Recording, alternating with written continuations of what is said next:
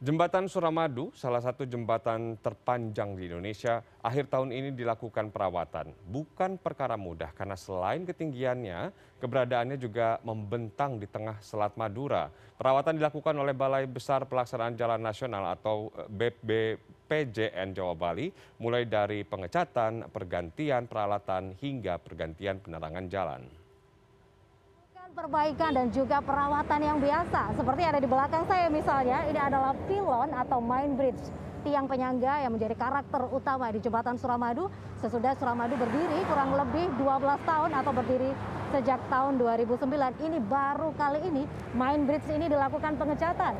Bukan karena apa? Karena memang mereka yang bisa melakukan pengecatan dengan tinggi sekitar 143 meter ini harus mereka yang sudah memiliki sertifikasi bekerja di ketinggian. Tidak hanya masalah pengecatan saja, namun juga perbaikan dan juga perawatan dari penerangan. Nah, penerangan di sini tidak hanya masalah PJU saja, namun juga penerangan navigasi. Misalnya navigasi yang membantu untuk kapal laut melintas ataupun pesawat udara melintas.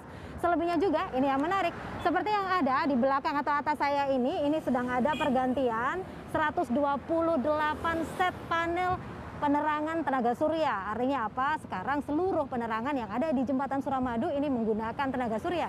Jadi tidak akan ada lampu atau pemadaman ketika listrik mati ataupun karena lampunya hilang ataupun kabelnya hilang. 100% tenaga surya. Kalau anggarannya itu eh, APBN, Mbak, pastinya ya, anggaran dari Kementerian PUPR. Nah, jadi eh, untuk 2021 ini sebenarnya memakai anggaran yang uh, sisa dari tahun 2020, Mbak. Nah, jadi tahun 2020 itu mengucurkan dana sekitar uh, 92 M yang kebetulan kemarin hanya digunakan atau terpakai itu sekitar 57 kalau saya nggak salah.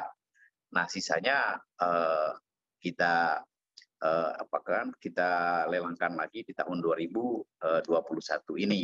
Jadi 20, 2021 ini kontraknya itu uh, sekitar 21 miliar, Mbak.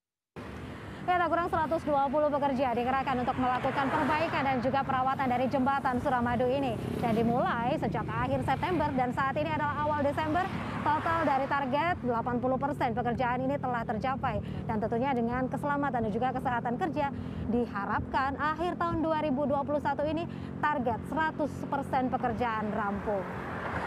Wida Subianto, Didin Iswandani, Jembatan Suramadu, Jawa Timur.